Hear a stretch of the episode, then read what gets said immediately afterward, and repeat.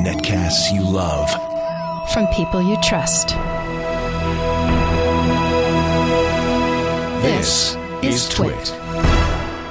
Audio bandwidth for Security Now is provided by Winamp for Android, the ultimate media player for your desktop and Android device, featuring wireless sync. Download it free at winamp.com/android. Video bandwidth for Security Now is provided by CacheFly at c a c h e f l y dot com. This is Security Now with Steve Gibson, episode 295, recorded April 6th, 2011. SSL and Epsilon breaches. Security Now is brought to you by Netflix. Watch thousands of TV episodes and movies streamed to your PC, Mac, or TV instantly. Plus, get DVDs by mail in about one business day. For your free 30-day trial, go to netflix.com slash twit. And by FreshBooks, the easy online invoicing service that gets you paid quickly and makes you look more professional. Get started with a free package right now at freshbooks.com. And by Carbonite. Backing up the files on your PC or Mac is safe and easy with Carbonite. For a free trial plus two free months with purchase, go to carbonite.com. Offer code SecurityNow. It's time for Security Now. We're starting a little late today because uh, of a scheduling uh, change earlier in the morning. We had a great triangulation with Cory Doctorow, who is a fan of this show. Hello, Cory. He was talking about listening to this show. Steve cool. Gibson is, yeah, isn't that cool? Steve Gibson is here. He's our security guru. what a surprise. I'm here for Security Now. wow. That would Yeah. be the 295th time you've done that. Who would have guessed? Yes, Episode indeed. 295. We are going to talk about uh, two big stories in the news uh, today. Um, the uh, the SSL uh, breach At Comodo. at Comodo yeah. and the Epsilon hack, the, uh, which is uh, just breaking this week. Well, and there's, I mean, there's even like, you've probably heard about this massive SQL injection, which has affected millions of links that Google turns up. Uh, just a, it's a huge uh, automated uh, SSL injection attack, which is routing people to, to sort of mid-tier companies' um, uh, websites to a malicious. Your computer's been infected. Download this to fix your problem, kind of. So, this, so we got lots of news. I'll tell you how I how I always find out about stuff like that. Uh, now I had read about that last week, but of course I got a million phone calls on the radio show. Well, not Ah. a million, but but but three or four from people who'd gotten bit by it. If I get three or four on the on the radio show, you know it's very widespread. So I'm glad we can cover that as as well. Steve Gibson, the man at grc.com, creator of SpinRite, security guru, author of a great many free security utilities at grc.com and uh, the host of our show. But before we begin, Steve, I do want to welcome a new sponsor to the show. First Yay. time ever. Yeah, I'm really thrilled about this. We've been trying to get them on the uh, on network for year, literally for years, because I'm such a big fan, and I'm actually uh, my only fear was that everybody who could possibly ever listen to this show or any of our shows was already a member. I was going to say, no one's ever heard of these people before. yeah. But I was pleased to hear that you are not. So this ad's for you, Steve Oh, Gibson. good. Okay. and I'm talking about Netflix. I know everybody's heard of Netflix. Netflix is an amazing company that started out, of course, with DVDs by mail. That was a brilliant insight that their CEO had, Reed Hastings. He says it happened when he was in a computer science class many moons ago, and the professor says, "What has uh, what's the greater bandwidth?" Uh, a, uh single fiber strand from New York to uh, Chicago or a truck loaded with DVDs. and I tell you what, if you tried to load that, uh, tr- uh, you know, send all those DVDs, all those videos via um, that fiber, you might actually lose to a truck driving to Chicago because there's so much data uh, on those. And when he had, he that was the insight that that led him to start uh, doing DVD by mail. Now something's changed since then. Broadband has really become widespread, and Netflix is now doing a lot of streaming with their Watch Instantly. I am such a fan of Netflix Watch Instantly. Uh, and uh, you know, when they first started this a couple of years ago, I immediately started using it. You can do it on your computer, you can do it on your iPhone, you can do it on uh, your iPad. But you can also do it on a, a variety, a large number now of devices that are attached to your television set. I use a Roku box, but all the new Blu-ray players do it. In fact, it's kind of the gold standard. If you're going to make a box that attaches to an HD TV, you better darn well have Netflix streaming capability. Tens of thousands of movies. I don't know what the current count is, but if you go to netflix.com and you click the Watch Instantly tab, you'll see a variety of movies, brand new movies. Netflix has a great recommendation engine, which has gotten better and better. Documentaries, TV shows. This is the thing that's exciting me. In fact, I just saw that today Netflix did a deal for all eight seasons of Mad Men. See, this is the way to watch TV. Instead of going, you know, there's no commercials. You can watch it instantly or add it to your instant queue, which is just like the Netflix queue. I have, let's see how many movies in my instant queue now. Probably is several hundred. Because whenever I see a movie that I want to watch, I just add it to my instant queue. So there's the 234 in the DVD queue, but look at that 367 in the instant queue. But I don't have to take it from the queue, really. I can watch any movie that's there anytime. And I just have to say, I am a huge fan. Oh, look at Dragon Tales. Now, that wasn't me. That's the most recently watched. My son had a sleepover with some friends. My son is 16. I think they were fooling around. And then they watched Harpoon Whale Watching Massacre. I have to say, I love Netflix streaming for the whole family. You don't have to wait for the DVD to come in the mail. You can watch anything you want. And coming very soon, I'm very happy to say they've got a whole bunch of new TV shows. Glee just was added to the TV show list. That's really exciting. You can watch seasons of Glee. There's The Office. And I'm really excited that Mad Men's coming. Are you not yet a Netflix streaming subscriber? Try it free for 30 days right now. Go to netflix.com slash twit. Now, I know most of you watching are already a subscriber, but give it a try. There are a variety of different subscriptions one disc, two discs, three discs, five discs. I'm a five disc subscriber. That's five discs at a time. And uh, when I mail one back, I get a new one. But all of those subscriptions include the Watch Instantly subscription. They even have a $7.99 a month Watch Instantly. That is the best deal in town. Netflix.com slash twit, free for 30 days. Steve, can I get you to try it? It really does sound like a good deal. It's a great deal. What's Yeah. what do you, you like in Fringe these days? What is the what is the TV show that you would oh, like to Fringe, I'm I'm hooked on, and uh, Okay, Uh, first three seasons of Fringe, all on there, all Yeah. on there. So you could watch, you can go back, and I what I love about it is you can watch it without uh, in commercial interruption. And in fact, what you can do, which is really fantastic, is consume shows like candy, one episode after another in one massive binge.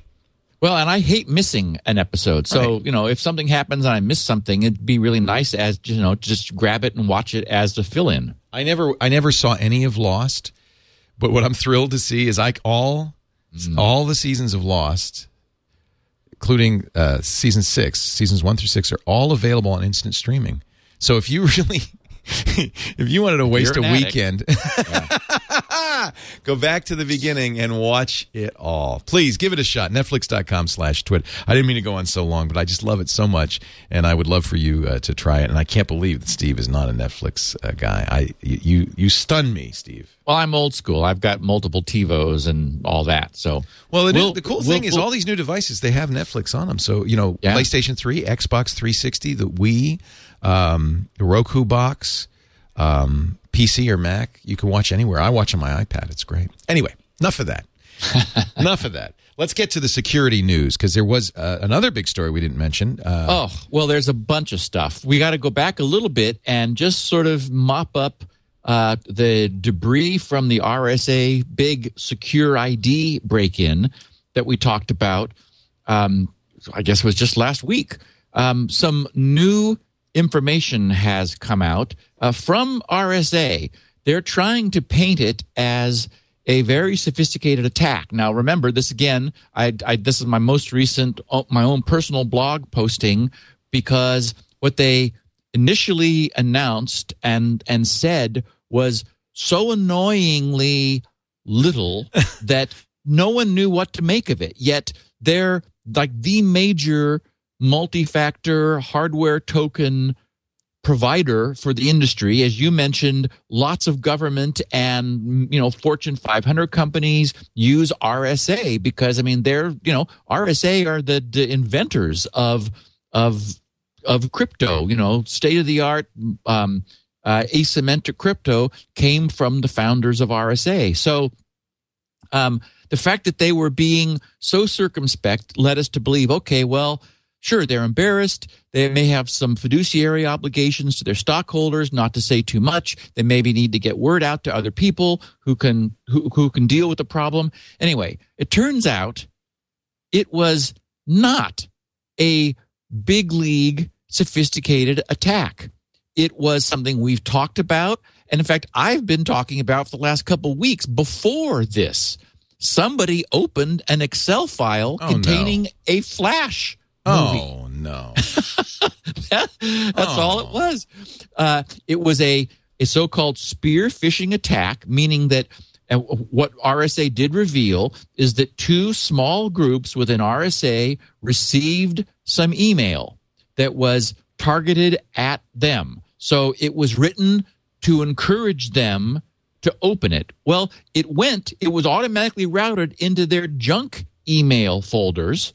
So it wasn't even on their map. But one of the employees in one of these small groups looked in her junk mail folder and and the email was titled 2011 recruitment plan and she opened the email and there was an attachment 2011 recruitment plan.xls making it in a microsoft excel spreadsheet that she opened and that allowed a flash movie an adobe flash file that was embedded in the spreadsheet with a at that time unknown exploit a zero day flaw which adobe has since patched that allowed it to run. And um, that installed a well-known trojan which is freely available on the internet called poison ivy. It's a it's it's a so-called rat an rat a remote administration access tool toolkit trojan which which then phoned home that is it called outwards from her machine um, to a remote server that gave bad guys essentially the ability to do anything that that that that she could do from her machine they could do and that's all it took that was their foothold in RSA and the rest as they say is history so Jeez. it it was from it was i mean it's and i'd been talking about uh, you know flash in, in embedded excel spreadsheets for quite a while prior to this because this was a well-known problem that that had been that had been um, successfully used in spear phishing attacks that have been going on for several months.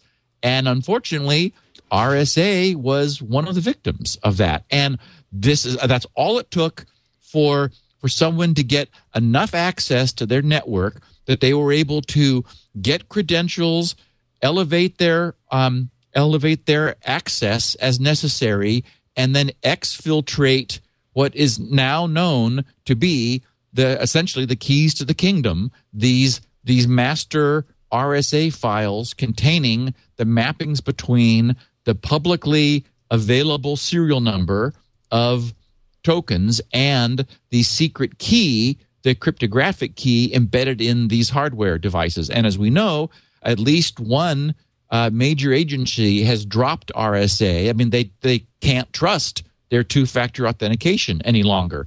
And RSA's advice was, well, don't let anybody see your token, and you know, make sure all your other security is good. Ba- yes, basically, don't rely Stop on that us. second factor. Oopsie. Volt. Yeah. Now, what's weird is that that J- I had spoken to Stina Ehrensvärd, our founder of Yubico and great friend of the podcast, about a month before she, uh, at the at the unfortunately or coincidentally the RSA security conference. She was out here for that. Is that And- put on by RSA? Yeah. Oh wow. Yeah, and but I mean, the, and and I'm sure funded and financed by lots of other people. But I mean, RSA is like the main. The, they have the to main, be so embarrassed by this. Yeah, it was I mean, not good. They're supposed to be the security wizards. Well, so there's a technology known as HSM, hardware security modules. And these things are typically $15,000 just to get in the door. They're, they're, the idea is if you've got your servers spread around like in data centers and they have really, really, really important stuff in them, how do you keep them physically safe and protected and and network level safe. That is you know we as as we've often heard the main breaches are from internal employee um, subterfuge and and and sabotage of systems to even to a greater degree than is external we don't normally hear about it because you know they're not network wide sweeping, um, you know, automated attacks. But but you know, much of the problem comes from employees. So how do you protect something from essentially from yourself, but also from just I mean, like if something is vitally important. So this was the problem that Yubico faced as their own YubiKeys gained in popularity. There was an they suffered an outage at one point earlier on in i mean like not recently but earlier on in, in, in their startup history that you know we're largely responsible for causing because you know we helped Stina you know get some some traction in the industry.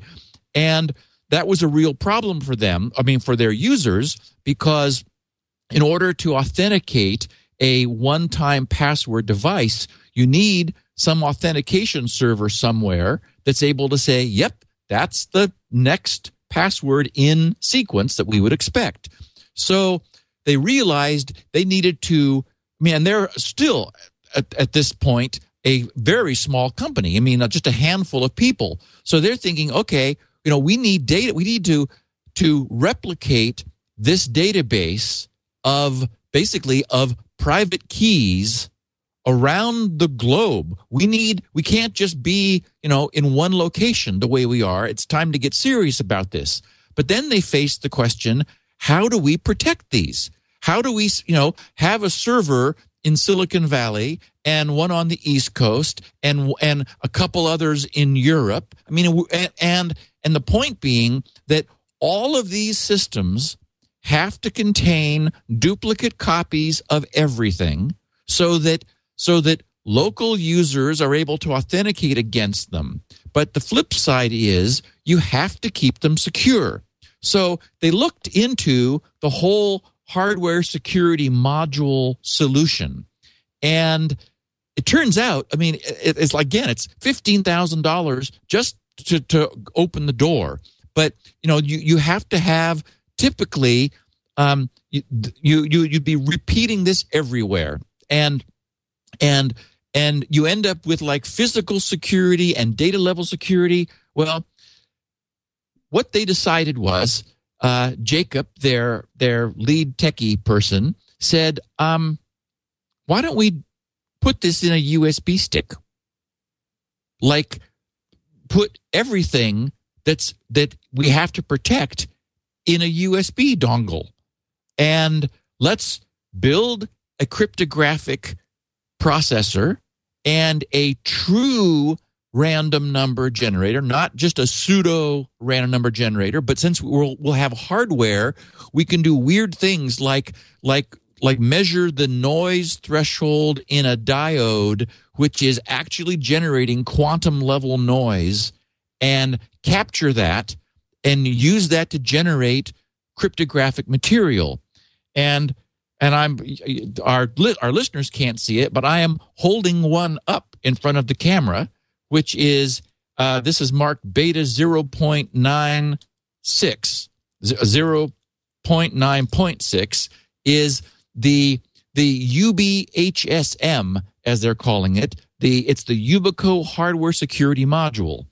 Um, they have essentially solved the problem and reduced the cost of of protecting literally the keys to the kingdom, all the stuff that companies absolutely cannot lose control of, down from fifteen thousand dollars to five hundred dollars.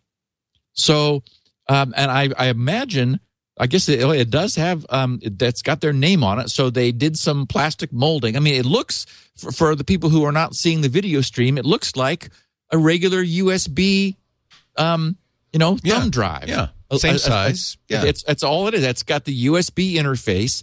And so what they've built in here, there is a processor and non-volatile memory and some fancy electronics that uses quantum level noise to generate true randomness better than you can generate algorithmically. Um, if if our listeners are interested, uh, just yubico.com. If you look at like what's new, I think is the first uh, link on their site. It'll take you to yubico.com slash yubihsm, Y-U-B-I-H-S-M, where there's a lot of information. Um, uh, they're they're still at beta at this point. The final device will retail for five hundred dollars. Um, and you know, from their site, they explain that it contains a cryptographically secure, true random number generator, a store for cryptographic keys. That is a secure place to, sco- to store cryptographic keys. Um, it it it also incorporates a a complete U, uh, YubiKey authenticator that has enough storage for a thousand YubiKeys. So, for example, if if if you if you were a company that wanted to deploy YubiKeys yourself, but not rely on Yubico for authentication, this little gizmo here can can handle can can store your YubiKeys secrets. But you would You just- you'd need a server. Well, yeah, exactly. So you plug this into a server, Okay. and the server, and so so so so the server passes to this. Got it. What the, the what what what the YubiKey has just said, and it says, "Yep, that's good," or "Nope, that's not good." But the point is, you, you are It's a black then- box. It's a sealed black box that can't be modified. Precisely. Yeah. It is a sealed black box that cannot be modified. And um, they list some use cases for this, saying, you know, you run an authentication service, secrets are stored on a computer that has to be accessible from the internet, and are and are concerned that one di- day it might be hacked. You want to prevent system administrators and staff who have physical access to the server from copying the database and getting access to sensitive data. Yes, good point. Yeah, you need an architecture that prevents a hacker from compromising your secrets, Right. but allows you to run your service full speed. Or you've got a smaller fleet of YubiKeys and want to do the authentication yourself. So, uh, just today, uh, on April 6th, 2011, they have announced their YubiHSM. And if they are making available betas of these to interested developers who want who because they're they're soliciting people to flesh out the full specification to make sure they haven't forgotten something that might be useful to add. That's the So- right way to do this. Absolutely. Get the security community to look at this. Yes. So on their site, it says Yubico is inviting its developer community to refine the YubiHSM and mm-hmm. define the functionality set of the final product. Developers who would like to contribute with applications and further development of the open source client software can today apply to get a free beta YubiHSM from Yubico. That's fi- they, they anticipate what about 500 bucks to buy this. Yes, they're saying that it'll that that it'll be five hundred dollars, which is you know way below the the entry price by orders of magnitude. You know what, thirty times cheaper than a fifteen thousand dollar similar device, Right. which is well, the only uh, other thing available now. Now, somebody's saying in the chat, a couple of people in the chat said, "Yeah, but how, look how easy that would be to lose." Well, I don't imagine you'd keep that on your key ring. You keep it plugged into the server. Oh yeah, I mean it's in a data center Yeah. in a locked, you know, Yeah. locked environment. But but remember, if RSA had had had their these files similarly protected, Ah, they they could not have been exfiltrated. right. Unless some- And- now, even if somebody stole it, uh, it's useless to them, right? Correct. Exactly. Because, you know, it, it itself it itself is protected crypt- cryptographically, and it can't be, it cannot be induced to, through the API. Nothing, there's nothing someone can do that can get the secrets out of it. So even physical access to the server isn't going to compromise it. Precisely. Yeah, but don't lose it. No, well, no. I mean, it's, it's. I mean, you would have a couple of them, or or you would have this data backed up offline. Oh, you could do that. Okay. Point is, you don't want it online. Right. It, it is. It is. You know, it's like it, it's like you know. I've never gone into the architecture of my own e-commerce system, but it you know the data that we have is not available at that server. It's you know I did it from scratch. You know the right way. It's the And equivalent of uh, the cabbie's ca- cash is not kept on premises. Ex- exactly. Yes, yeah. Exactly. And and unfortunately, clearly RSA's data was accessible for exfiltration.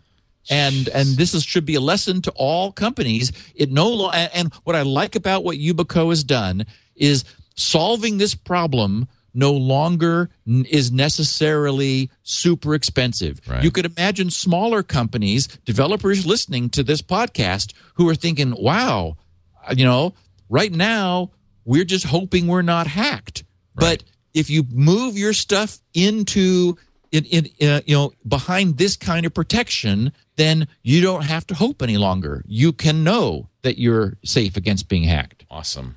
And they've got a, a, a PDF you can download that's got the entire specification of how this thing works, what it does, and how to talk to it. So I wanted to give everyone the heads up that this thing now exists. What a smart company. Um, last week I I deliberately didn't talk about something because it just seemed unlikely to me.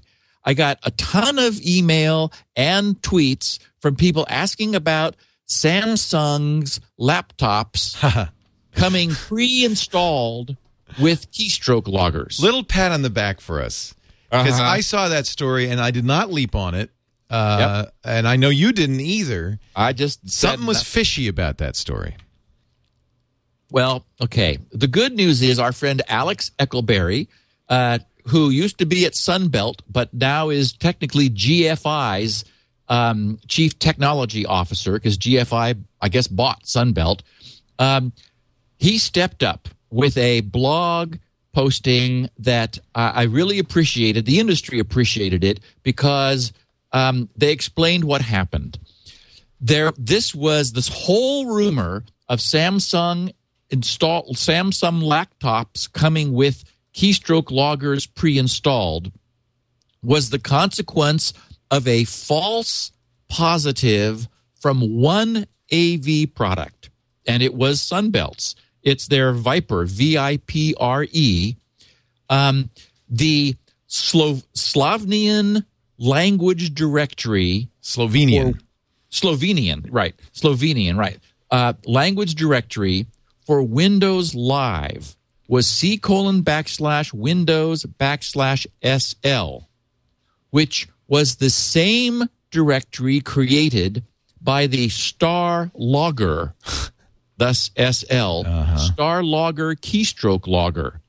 And unfortunately, somehow all that VIPRE was doing was looking for the presence of that subdirectory off of Windows to make its declaration. Now, Alex in his blog posted, quote, the detection was based off of a rarely used and aggressive VIPRE detection method using folder paths as a heuristic. I want to emphasize rarely, as these types of detectors uh, and detections are seldom used, and when they are, they're subject to an extensive peer review and QA process. So they recognized that in retrospect, just looking for the presence of a subdirectory SL was really not specific enough. And it No did kidding. yeah. It, it would tend to produce false positives. In this case, it did. And it was that, that sole thing was entirely responsible for the industry briefly going insane and calling, you know, and, and accusing Samsung of installing keystroke loggers when in fact that wasn't the case at all. So um, for for all the people who were concerned, that's uh, essentially what happened. Yay. Yeah. Okay, malicious code injection. Another event that's happened in the last week is the most successful SQL injection attack ever seen. Um, initially, it looked like it was being reported as at least hundreds of thousands of websites, but a, a later, a Google search for domain names known to be used by the attackers uncovered more than 3 million pages, web links, which were displaying um, URLs to those domains. Um, it was um, not Webmon. Um, shoot, I can't remember the name of the company that first uh, uncovered. Uh, they named this uh, Liza Moon, L I Z A M O O N, because that was the first domain they saw. WebSense. It was WebSense. WebSense, that's right. Yeah. Uh, yeah. That, that ran across Liza Moon. And um, so they dubbed this the Liza Moon attack. But since then, 21 other domains were found. So what happened was someone created an automated SQL injector, which rummaged through all kinds of websites looking for a an an SQL injection vulnerability. And, And, by the way, as somebody's saying in the chat room, this is not a new vulnerability they were taking advantage of. right, right, This is it an old just one. It was automated, and that's what made the difference. Yep. So all that hap- all that had to happen was that in your typical Web 2.0 style attack, a web server a web server does not adequately sanitize user submissions. It's So- supposed to, but that's just a it's a mistake. It's a bug. it's a bug and um, so so basically a spider a web spider posted these these sql commands such that when the server tr- went to display the that the the page containing the content that this spider had put up there instead it it created links to these 21 uh, separate domains which presented the a, a dialog box saying a, a pop-up basically calling itself windows stability center looking like it was from microsoft. Though microsoft doesn't have anything called windows stability center. And so these were you know uh, small businesses community groups uh, sports teams sort of mid-tier organizations who you know were, were hosted you know on on any number of providers Everybody that- uses MySQL. Everybody. I mean, uh, Yeah, we well- use it. yeah i don't but yeah i know You're smart. everybody else, everybody else I wish we didn't, but yeah. you know it's just you have to be extremely careful when when this is the kind of um, uh, technology that, that that you use that you've got filters to illustrate that this is a uh, a long-standing problem, there's a great comic I'm going to show here from XKCD. Our chat room reminded us. XKCD.com slash 327. Hi, this is your son's school. We're having some computer trouble. Oh, dear. Did he break something? In a way. Did you really name your son Robert Tick parenthesis semicolon drop table students semicolon dash dash question mark. Oh yes little bobby tables we call him. Well we've lost this year's student records. I hope you're happy. And i hope you've learned to sanitize your database inputs. That is a very geeky comic but boy it says it right there. That says it all. Yep exactly. That's a, obviously a, an sql command that says delete a table the entire students table. And uh, if you didn't check your inputs if you allowed somebody to type that into a url well shame on you Right, because then when the server tried to display it, it it would execute it as if it were a valid command. Oh, Lord. And your SQL database would drop that table. say from- yeah whatever you want yeah. problem with computers they're very compliant hey before we get to uh, you want to talk about epsilon No, go ahead.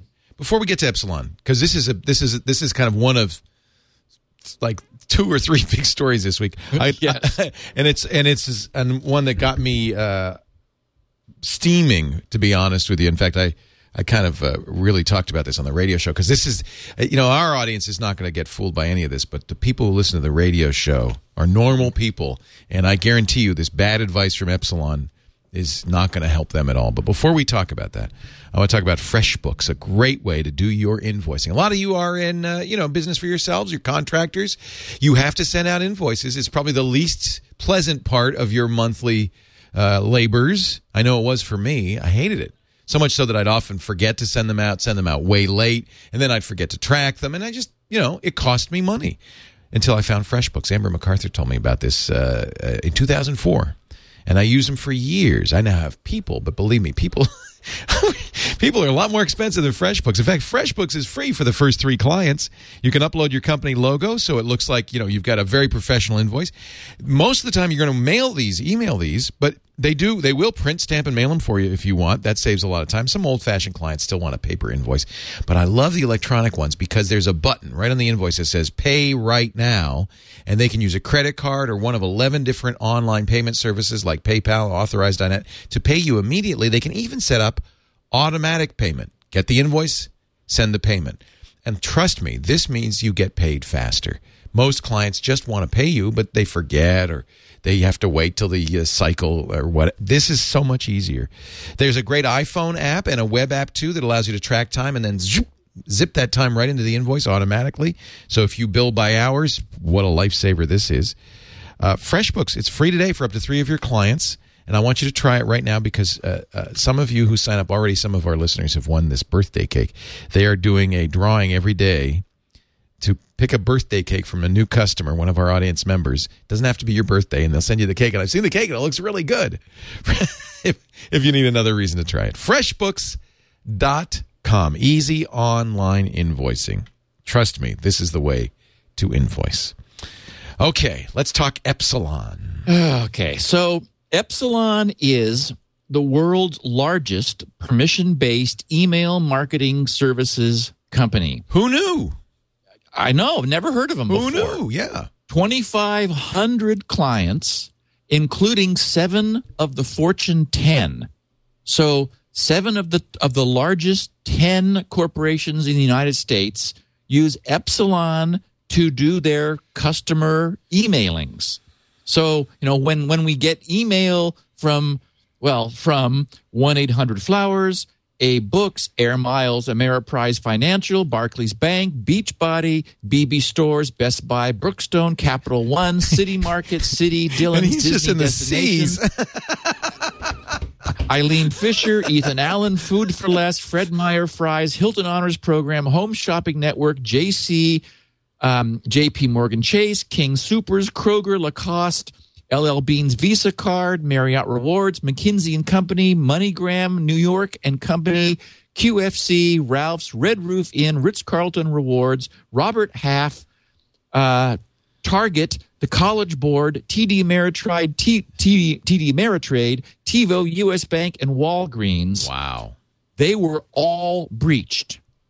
That is, Epsilon is saying that 2% of its email clients, which 2% of 2,500 would be what, 50, um, were affected. Well, I just read the list of known known clients who are now vulnerable to a much heightened uh, level of spear phishing. You know, the, problem is that what was lost was the, the email databases for those companies. So people That didn't is- get they didn't get the credit card numbers or personal information. They just got email addresses. uh, and names And names. and and that's the problem is that that there's now a, a there's a much greater chance that you will click on you know a uh, a Hilton Honors Program email that knows your name. Hi, Leo. Be- How yes. you know your Hilton Honors program is about to expire? Want to renew? and Make sure those miles are still good. Click this link, Right. and then you log in. right, But it's not them. right. So I mean, it, so it, it, it because of the the breadth of this. I mean, this was a a huge breach of their database. And and once again, one wonders if they had protected this in a hardware security module of some kind, making it not available for theft. Then you know they wouldn't have egg on their face. Um, so so other security blogs and and uh, you know security aware people are really are, are warning people to be especially alert for spear phishing attacks. That is from the list that, that I read, which is the most complete list I've managed. I, I pulled it from the a bunch of Times different or oh, places. d- different places. Okay. Yeah, and that's why I had to alphabetize it in order to like make sure I hadn't lost any and to remove duplicates because there were so many companies there. But you know, their email addresses are their email lists are out along with the people's names. That is, whatever it is that you are, what you normally see when you receive email from these companies is it comes from the database that was lost. So the point is that's what you'll see when you get fraudulent email and may be much more inclined to click on a link. So um so it's dangerous. And the funny thing is, uh, Epsilon gave boilerplate uh, language to send out. All these companies send out essentially the same email. yep. Um, and and unfortunately, now Ch- now Chase's was pretty good. Somebody sent me the Chase email, and it says, "We want to remind you, Chase will never ask for your personal information or login credentials in an email. As always, be cautious if you receive emails asking for personal information, etc." Many of these, and this actually, the Chase uh, email was pretty good. It was pretty good. It, it actually said don't click links and stuff. Most of these, the one that Epsilon seems to have sent out to everybody, said uh, don't click links on email from people you don't know. Ah, But that's the problem. It's going Right. to come from these companies. right. It's not going to be from people you don't know. It's going to be from Citibank and Chase. It's it's Well, it, it- exactly. Essentially, the data that was lost, that they've lost control of, that, that was exfiltrated from them, is what they use. Is exactly what they use to generate the the legitimate email because they're the people that send the email Right. out on behalf of their clients. right. So, uh, what is the advice? I mean, I know our audience knows it, but just to reiterate, I mean, it, well, it is. I would say if you receive email, because email itself, the the the, the you know, e- email is, is displaying in a web page where the the URL behind the link that you click can be can be masked. the It link can, also- say citibank.com. Click here yes, and go to hacker.com slash Citibank. or C I T Y B A N K. I mean, a tiny change in the domain name takes you to somewhere else. So, I mean, it's unfortunately, it's really, it is, it is, I mean, and again, this is what our listeners know. It is just not safe to click on a link in email that you receive in email. You, you, you, if you really have to for some reason you could look at the email headers maybe but unfortunately you got to be a real expert because we've we you and I have talked long ago on on on tech TV shows Leo about spoofing email headers and how easily that could be done. So I mean the, the the real the real news is read the email then manually go to the to the website entering the URL yourself logging in not through email but you know using lastpass or or whatever you use for logging in and and arrange to achieve the same end but not clicking something that you receive an email. Ex- uh, treat treat the email as just the information that something is important that they're bringing to your attention. Like oh look your miles are about to expire unless you and they, unless they hear from you immediately. Right.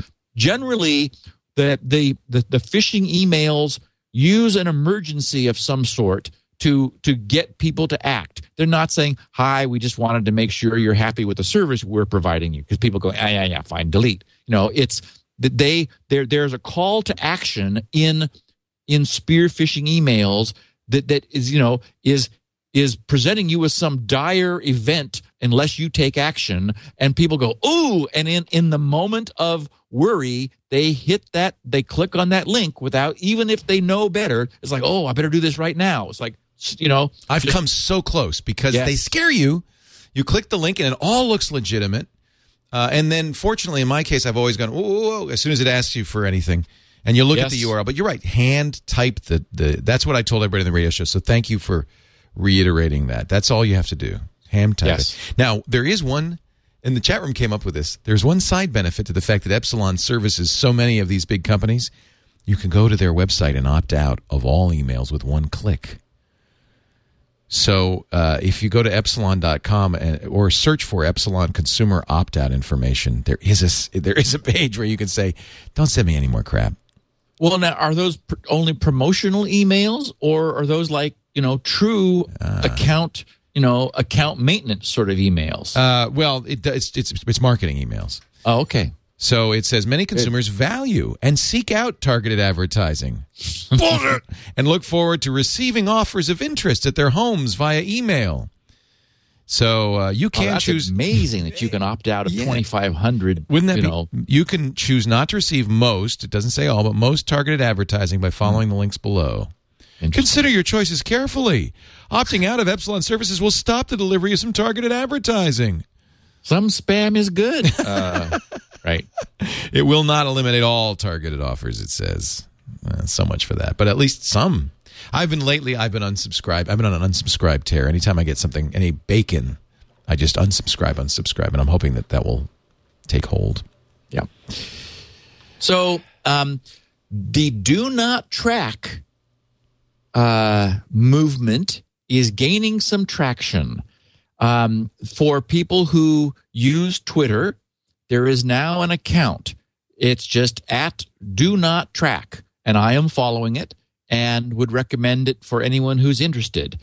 Uh, Mozilla blogged um, at the end of March that uh, you know since we've last spoken to our listeners through this podcast uh, that advertisers and publishers are beginning to adopt and implement do not track um, specifically in, in their blog post and they said that the ap news registry service run by the associated press implemented the the dnt header across 800 news sites servicing 175 million unique visitors each month.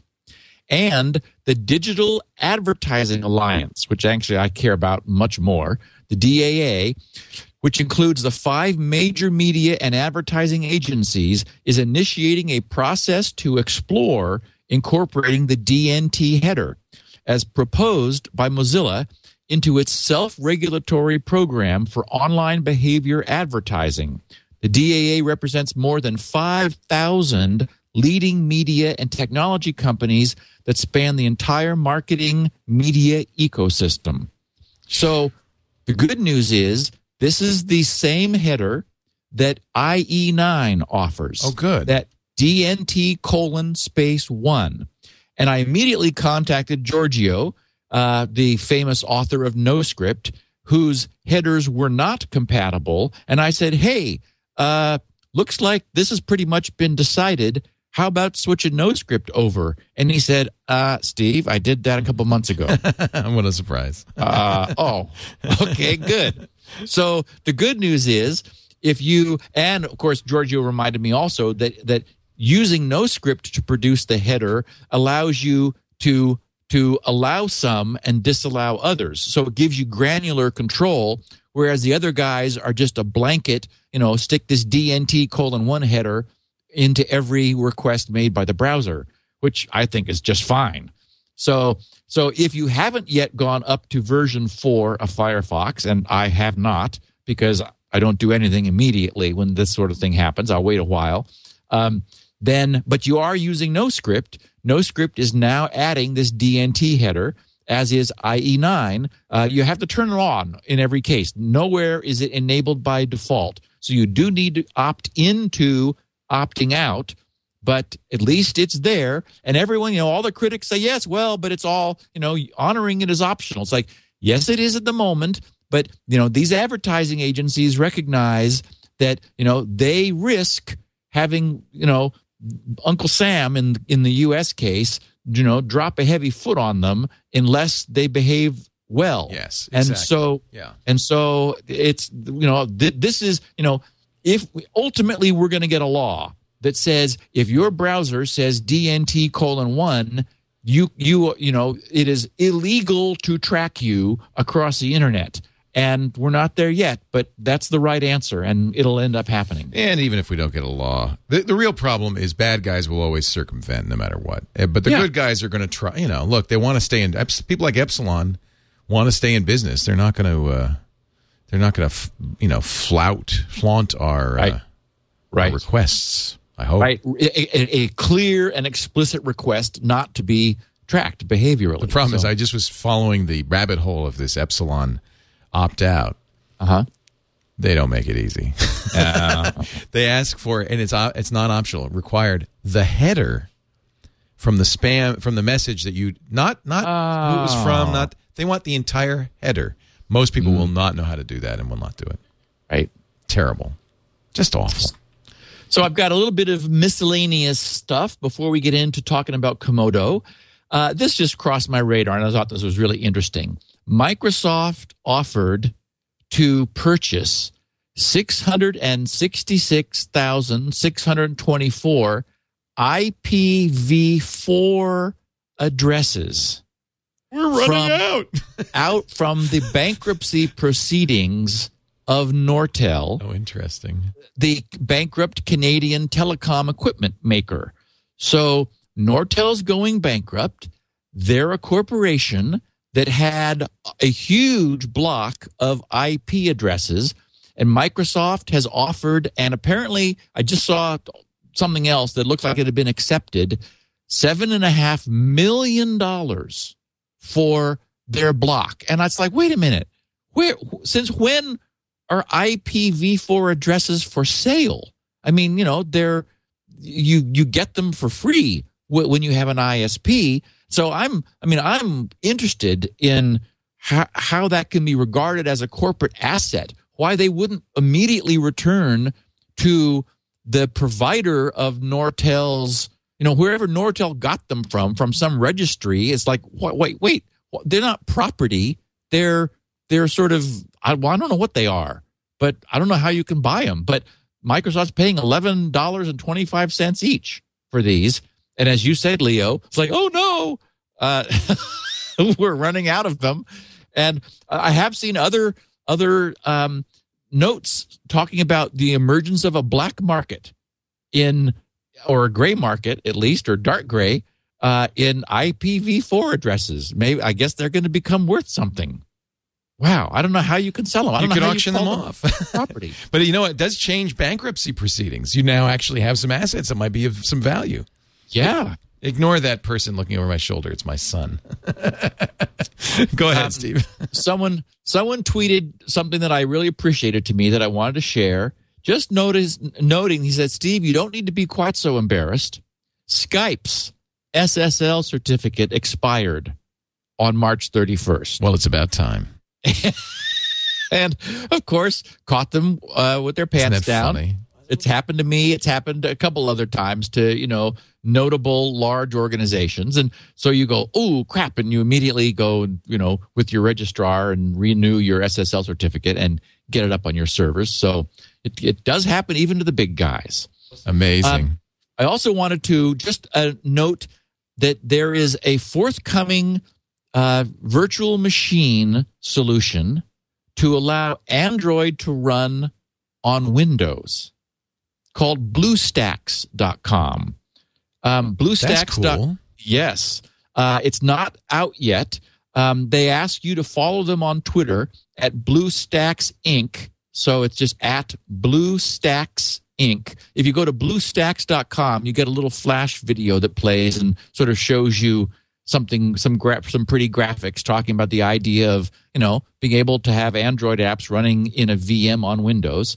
Which uh, you know, so we talked about how Android was hosting a VM last week and um, would allow you to uh, use that in order to preview uh, Android apps. Uh, now you'll be able to do it locally, running them on under Windows. There is also something called Android-x86.org, which apparently has has this has made this happen also. But I'm told that it's much more difficult to get it up and configured and with video drivers and all kinds of weird stuff. So with any luck, uh, you know, a VM would be a great little solution for basically giving you a little Android machine running under Windows that you could run Android apps in. I can't wait to do this. I wish it were. I wish it were there now. Actually, Yeah, we'll keep an eye on it. And uh, I did. I am following BlueStacks Inc. in one of my following Twitter accounts. yes, so I see I'll them. I just I just followed them myself because I Uh, yeah, but you follow a thousand. I know. No, I mean seventeen thousand or something. so you'll never know if it happens. But I'll let you know. I'm sure you'll know before I know, Leo. I'll let you know. Uh, that'd be very nice. And I wanted to mention I got a nice little uh, note from a Neil Warwick uh, with a, a, a, a subject that caught my eye, saving saying that SpinRite saves the sky. And I thought, okay, what? Okay, so so in he, he's in Reading, England. He's a Security Now listener. He sent it through the Security Now feedback form at GRC, which is grc.com/slash feedback. He said, "Hi, Steve. Just thought you'd like to hear a short story about how SpinRite saved my Sky TV DVR from losing all my partner's saved shows, and probably saved me a lot of, from a lot of nagging too." In the UK, we have a satellite TV service called Sky TV that broadcasts many, many channels. And for most people, it's accessed using an, a hard disk based DVR similar to your TiVo boxes. A few weeks ago, our box started freezing and stuttering when viewing live or recorded content. We have an insurance package with Sky to cover breakdown, so I called them. Their only solution was to offer to send an engineer out who would reset in, or, in other words, reformat the hard disk, and if that didn't work, would replace the DVR in, in its entirety. Having been a listener of Security Now since July 2010, when I saw it mentioned in a magazine, I don't know if he saw SpinRite Security Now mentioned. He says, I started at the beginning. I think he saw Security Now mentioned in a magazine. So in, in July 2010, he saw it, Security Now mentioned in a magazine. He says, I started at the beginning. So as I write this, I'm up to about episode 155. I've been looking for an excuse to buy a copy of SpinRite and thought, why not give it a go? 15 minutes later, SpinRite was downloaded and burned to a CD. I removed the hard drive from the DVR, installed it into a slave PC chassis I had lying around, and booted the CD. I set SpinRite to work immediately and went to bed. Upon getting up the next morning, SpinRite had finished and reported that it had fixed some errors. So I reinstalled the drive into the DVR and powered up. As you will probably have guessed by now, everything worked perfectly. When the engineer showed up to have a look, he couldn't find anything wrong with the system, so left without doing anything. I didn't tell him about SpinRite, as I'm not sure if I'm allowed to open the box under my insurance agreement. Thanks again for a great product and great podcast. Neil Warwick. awesome, awesome, He says, awesome. P.S. I run a very small computer repair company and would like to offer a SpinRite optimization slash check as a service for clients, PCs, etc. That's a good idea. Can you tell me what kind of license I would require to do this and how much it would cost? Well, the way we've solved that problem is to ask people who want to run SpinRite on machines they don't themselves own or a corporation that just wants to run it across their whole organization. We call it a site license. And so we ask people to keep four licenses current. So, for example, Neil already has one. So if he bought three more copies, then he would qualify to use SpinRite on any drive that he wants to. That's a great deal. That's a great license. deal. I think that's that- very fair. Yeah, well, it allows people to try it and then not, you know, like, and, and then they don't have to ask for a refund and, and, you know, if, when they, when they want to upgrade to a different license. So I thought, okay, let's just have them maintain four current licenses. So, you know, when we have an upgrade, they can, if they upgrade all four, then that's like a, upgrading their whole license. So the, the plan works very nicely. We're going to uh, take a little break, Steve Gibson, and then talk about uh, this uh, Comodo uh, SSL breach. Really interesting. Yeah, we talked a little bit about it, of course, last week, but the details coming up. Before we do that, I want to talk about backup, and I have brought into the studio today a couple of teenagers. My son and his friend Henry, Hank and Henry. Hank, tell me something. Do you uh, do you remember what happened the other day uh, to your computer? Yeah, it deleted everything. Yeah, Super it crashed and you lost the hard drive. And how much did you lose? A lot. All your music, didn't you? Yeah. Yeah. All his sweet beats. All his sweet beats were lost. You know, you can blame me. You should be because I should have put carbonite on that computer. I put it. Well, don't say that you hate me. I, I was kidding. It's on there now. okay. You're backed up now. Remember, I told you Yeah, you're I safe from forevermore. Yeah, I appreciate it. Yeah, you're welcome. Thank you. I put it on Abby's computer when she went to college, and I should have put it on Henry's. He's been doing a lot of music. Just think what's on your hard drive, all the valuable stuff on your hard drive pictures, emails, financial records. Carbonite's great. You just put it on there, Mac or PC, and it immediately starts backing up to the internet where it's completely secured and always safe. Knock it off. Never invite teenagers into the studio. They're on spring break right now. Channel 4 news team. It's Henry Sharon. There you go. You want well, you want a job on the Channel Four news team? I guess so. It's not going to happen, kids. Maybe You gotta you gotta work on Don't it. squelch my dreams. Grow a mustache. Carbonite.com backs it up in the background without slowing your system down, without uh, without uh, clogging your internet access. It just trickles it up, but you're always up to date. You can log on anytime on any computer, see your data. So it's cloud storage too. In fact, they have an iPhone, Android, and BlackBerry app as well, absolutely free. And uh, and uh, your data is protected. It's safe. It's always there. It's always always. Uh-huh. Henry, Henry, calm down. Just kidding. I, you know, when you were eight years old, I invited you into the studio at the Screensavers. Can I mob? You mobbed. You remember what we had to do? Mm, play video We games. taped your mouth with gaffer's oh, tape. Oh, what? Why would you do that? You don't remember that? Get the gaffer's tape. It's carbonite.com. Offer code security now. Try it free for two weeks if you decide to buy. Use carbonites. Use the offer code at carbonite.com. Again, security now, and you get You two think I could do my two months. No, he can't. Go away. Two months free. I think that it's their decision. for the price. He's he's asking the he's asking the chat room to to, to, to tell him that he can have a job here. Well, they're going to say they're it. going to say yes, of Yeah, I course. know, because- Carbonite.com. Shh, we're doing a commercial. This is the first thing you have to learn. This is how daddy makes his money. Carbonite.com. Offer code security now. 2 months for the price of 12. Carbonite.com. Thanks for your time. Thank you, Henry. Bye, guys. And now back to our regularly scheduled programming already in progress. Steve, you're glad you didn't have kids. You're glad you didn't reproduce, aren't you? It's worked out well for me. All right, see you. see you later. You're on YouTube. You are automatically. So let's talk about this uh, Comodo breach. Okay, so here's there's a really interesting backstory here because it wasn't initially acknowledged by anyone.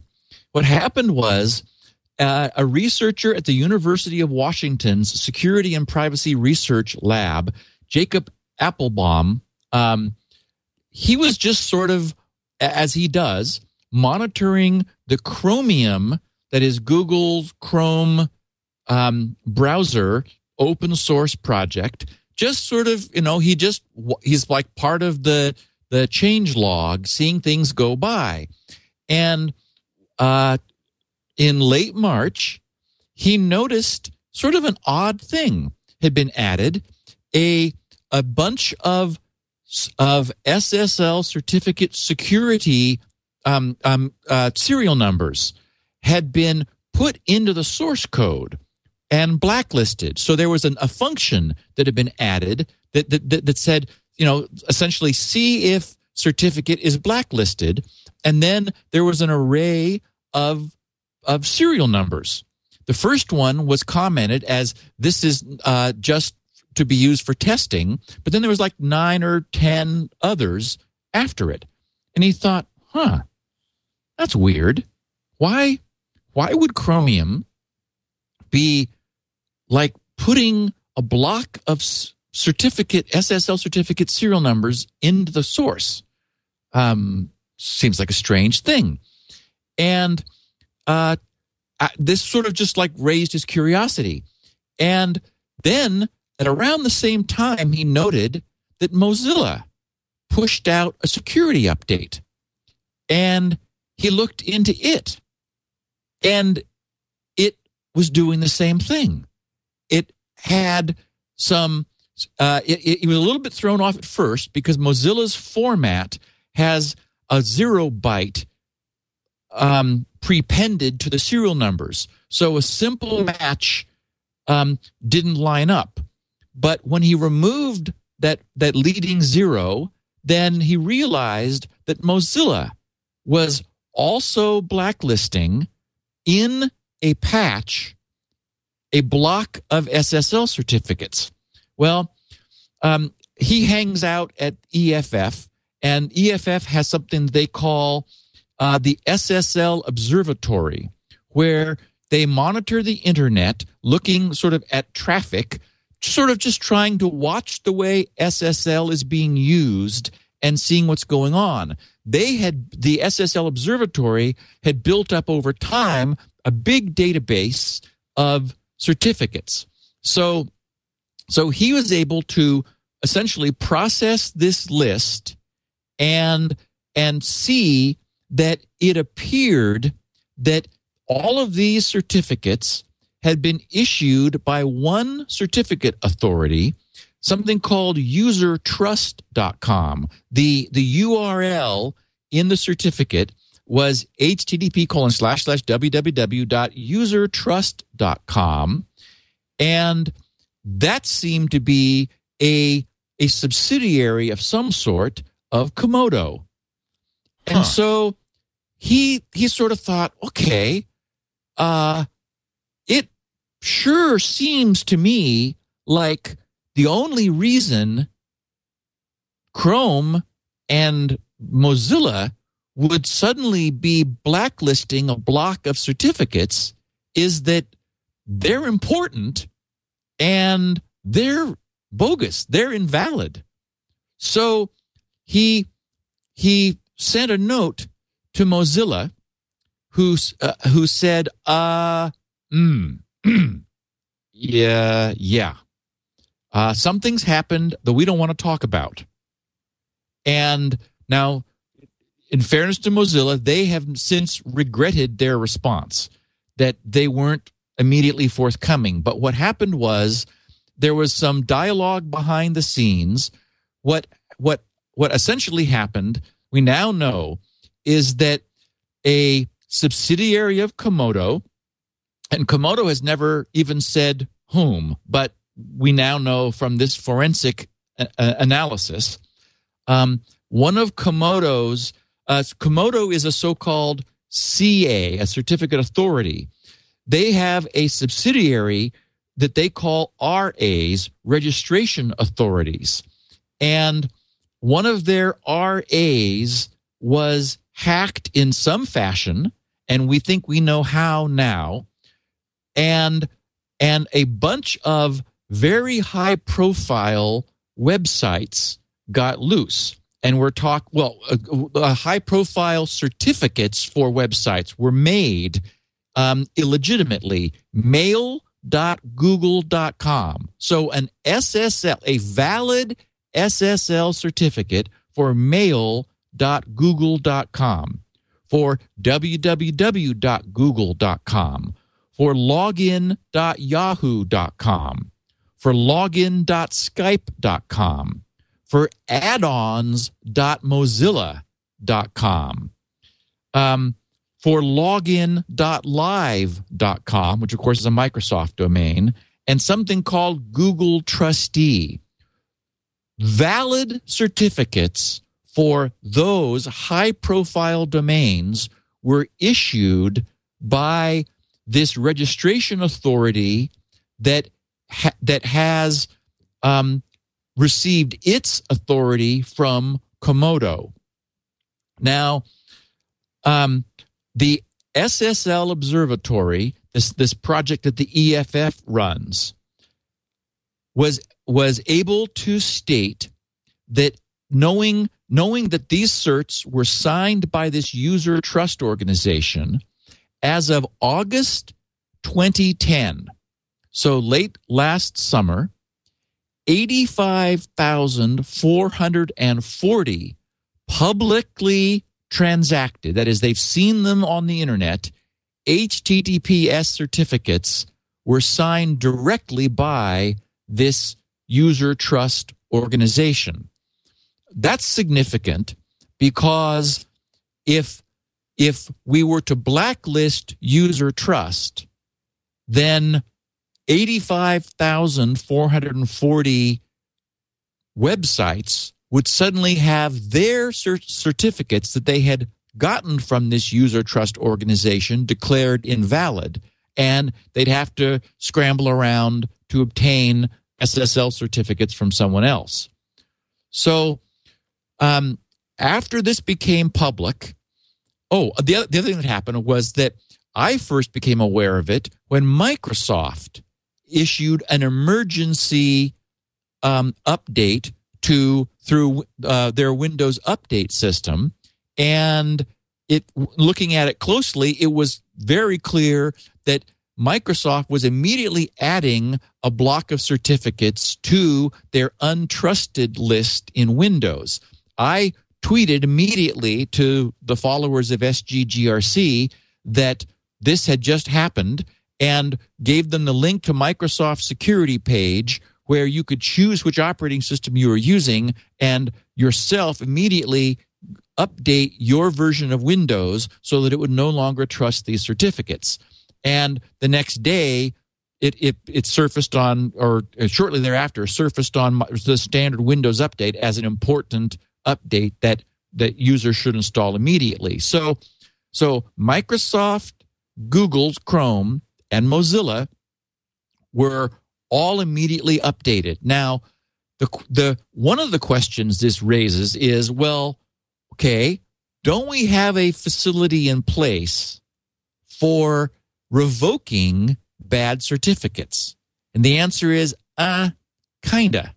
It doesn't really work. Huh. And that's why all of these major browsers, well, these three major browsers were immediately updated. But what about less significant browsers? What about browsers that are not mainstream? There's lots of little offshoots that, you know, didn't get changed, didn't get motivated, that, didn't get updated, um, that, that, you know, aren't part of, of the, the central core browsers. Um, to what degree are they vulnerable and to what degree are, are their users vulnerable? So what the other thing that happened when news of this surfaced is that someone began posting on um, Pastebin. Uh, we've talked about Pastebin once before because there was um, it, it, it's it's a way of anonymously uh, posting stuff up to the internet uh, that that anyone who knows the URL then, then you share the URL and people can go there and, and grab what you posted. A hacker was claiming that he's the person who did this and put a bunch of of code and certificates and things up in order to prove it. Several people have in fact verified because he posted the the he posted the private key which he used and that allowed people to verify that he was in fact the person who created these certificates what apparently happened was that that this registration authority who is a subsidiary of Comodo had a DLL which itself was empowered to log on to their servers and issue certificates. So this guy who is believed to be an Iranian hacker, um, Right. there was some news, there was some some speculation that this was state sponsored, that that, that this was based in you know like like Iran was was hacking uh, SSL in order to get certificates that were you could be used to spy on people. There's possible. really it, it's it's possible, but it's it's again the, we generally like the most feasible explanation. right, right. And it looked like it was one guy because if this was state sponsored, no one in Iran would have gone bragging about this and posting this stuff Well, on true. Pastebin Yeah. and and so forth. Yeah. So he he reverse engineered this DLL which contained the username, the login username and password for the server that this this um regist- that this subsidiary of Comodo, apparently User Trust, was using and accessed their server and was able to induce it to issue these certificates. Now, Comodo found out about it, immediately revoked these certificates. We'll talk about that quickly. Um, but Then they also did find one server in Iran where the one of the login.yahoo.com certificates was in use, meaning that in like in the same way that that when Google has, you know, Google gets a certificate for themselves, they install it on their servers so that when you connect to them with over SSL, you know, that server is declaring I am google.com and and that's the whole point of a certificate is that it, it is it is it is providing authentication in addition to encryption. So it was briefly the case that a a a, a, a legitimate server in Iran at, at an IP located in Iran was saying it had one of these one of these um, uh, fraudulently issued certificates installed on it so that when you connected to it in Iran, it said, I am the login.yahoo.com server. And it quickly stopped answering queries after this, this revocation happened. So, briefly, to talk about revocation, the idea is that certificates have a certain life.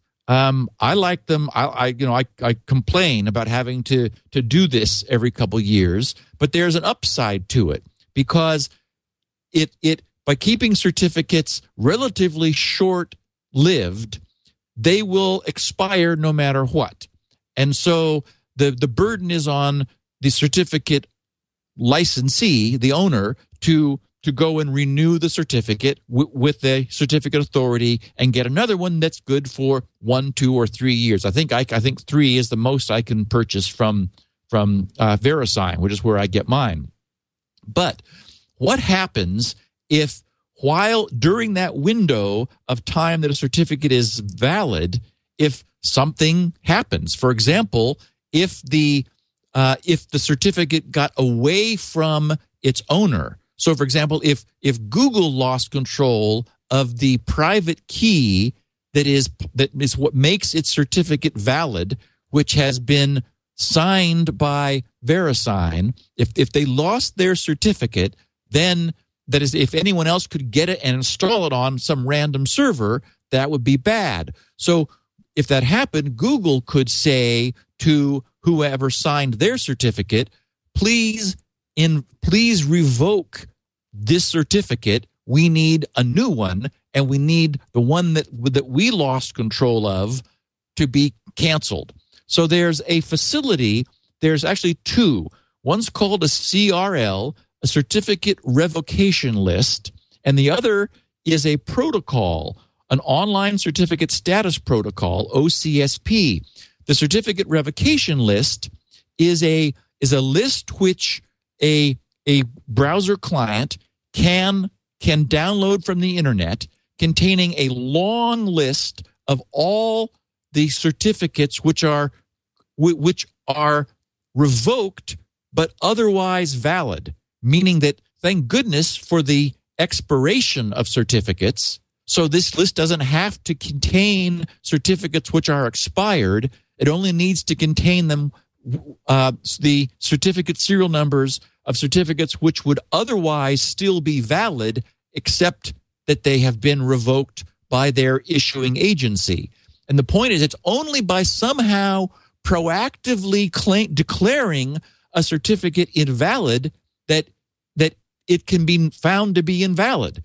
That is, you know, if some if bad guys get it, then you know they're going to want to use it. So somehow we need to tell our browsers no longer trust this certificate. However, still trust other certificates issued by the same certificate authority. Now, and of course, we've talked about the controversy of the fact that there's more than 1,500 certificate authorities wandering around the globe now, all equally trusted by our browsers.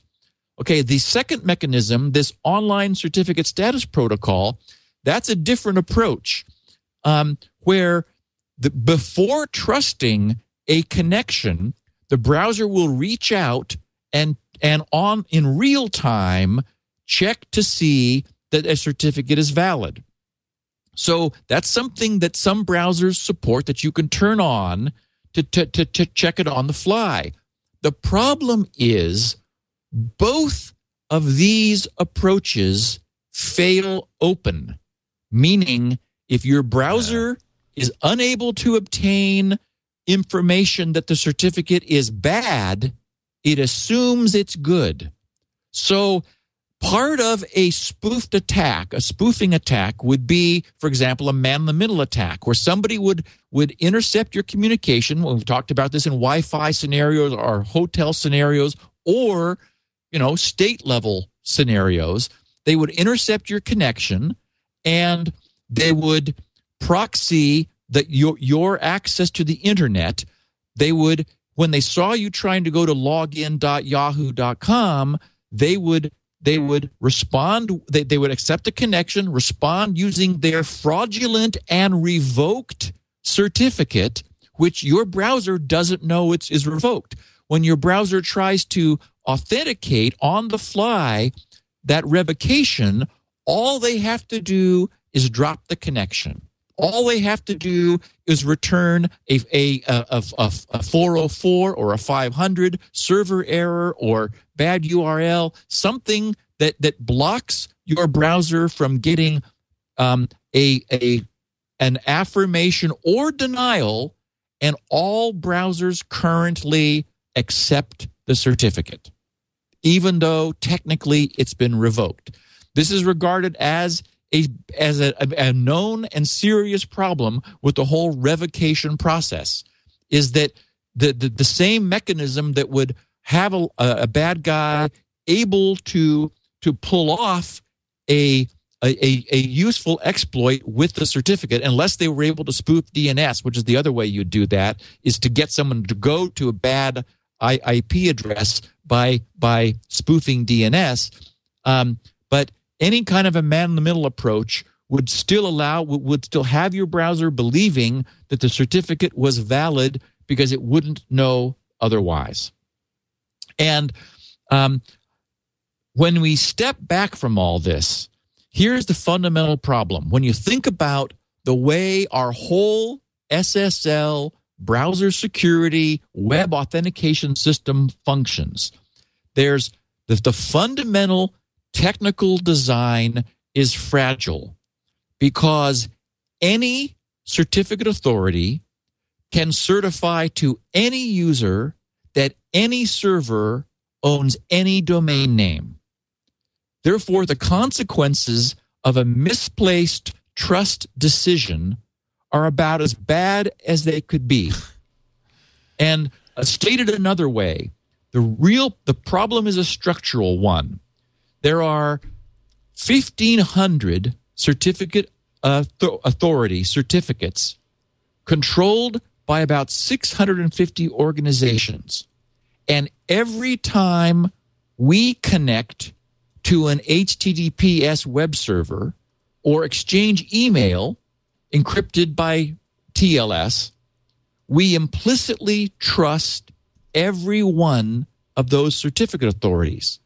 Because think about it. We've got these, as we've talked on this podcast, a huge block of certificate authorities we trust. We will, when we receive a certificate claiming the identity of a server we want to connect to, it is signed by one, any one of those, meaning that, that any one of those can sign a certificate and we will trust it. So we are trusting all of them. Okay. Yeah. Wrong way to do it, obviously. I, I read during the research and uh, uh, for this one interesting concept that I just I haven't even had a chance to think through enough. But the concept was is a different way of structuring the system where the people having the certificates are for it's, we it, it turns things around. Instead of having a multi-year expiration, you have a multi-day expiration. Ah, Your all of your web server certificates expire every three days, and then you So it's necessary for you, and this obviously would be automated in some hopefully good fashion. It's necessary for you to go out and renew, you know, you have your web server establish a trust relationship with a certificate authority and dynamically renew your certificate every other day so that you're sure you're going to get it renewed before the one you have expires or renew it every day or something. So but but it's sort of an I haven't again I haven't had a chance to think that all the way through, but that's an interesting completely different approach to to building this trust. You know, fundamentally the problem is we we trust too many people. I mean, trust is is too widespread. And there was a blog posting asking, well, you know, do I really need to trust um, a certificate authority in China? And No. and I really don't think I do. I mean, I I'm not going to Chinese websites because I can't read them anyway.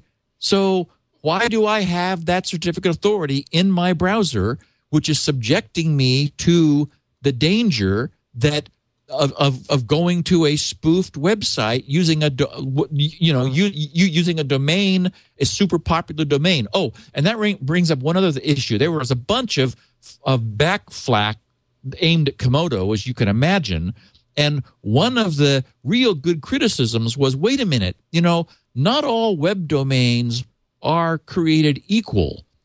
Arguably, live.com, google.com, yahoo.com, microsoft.com. I mean, there are, you know, in, in any in any statistical distribution, there's a relatively small set of super high value domains. Right. I mean, major focuses of the internet.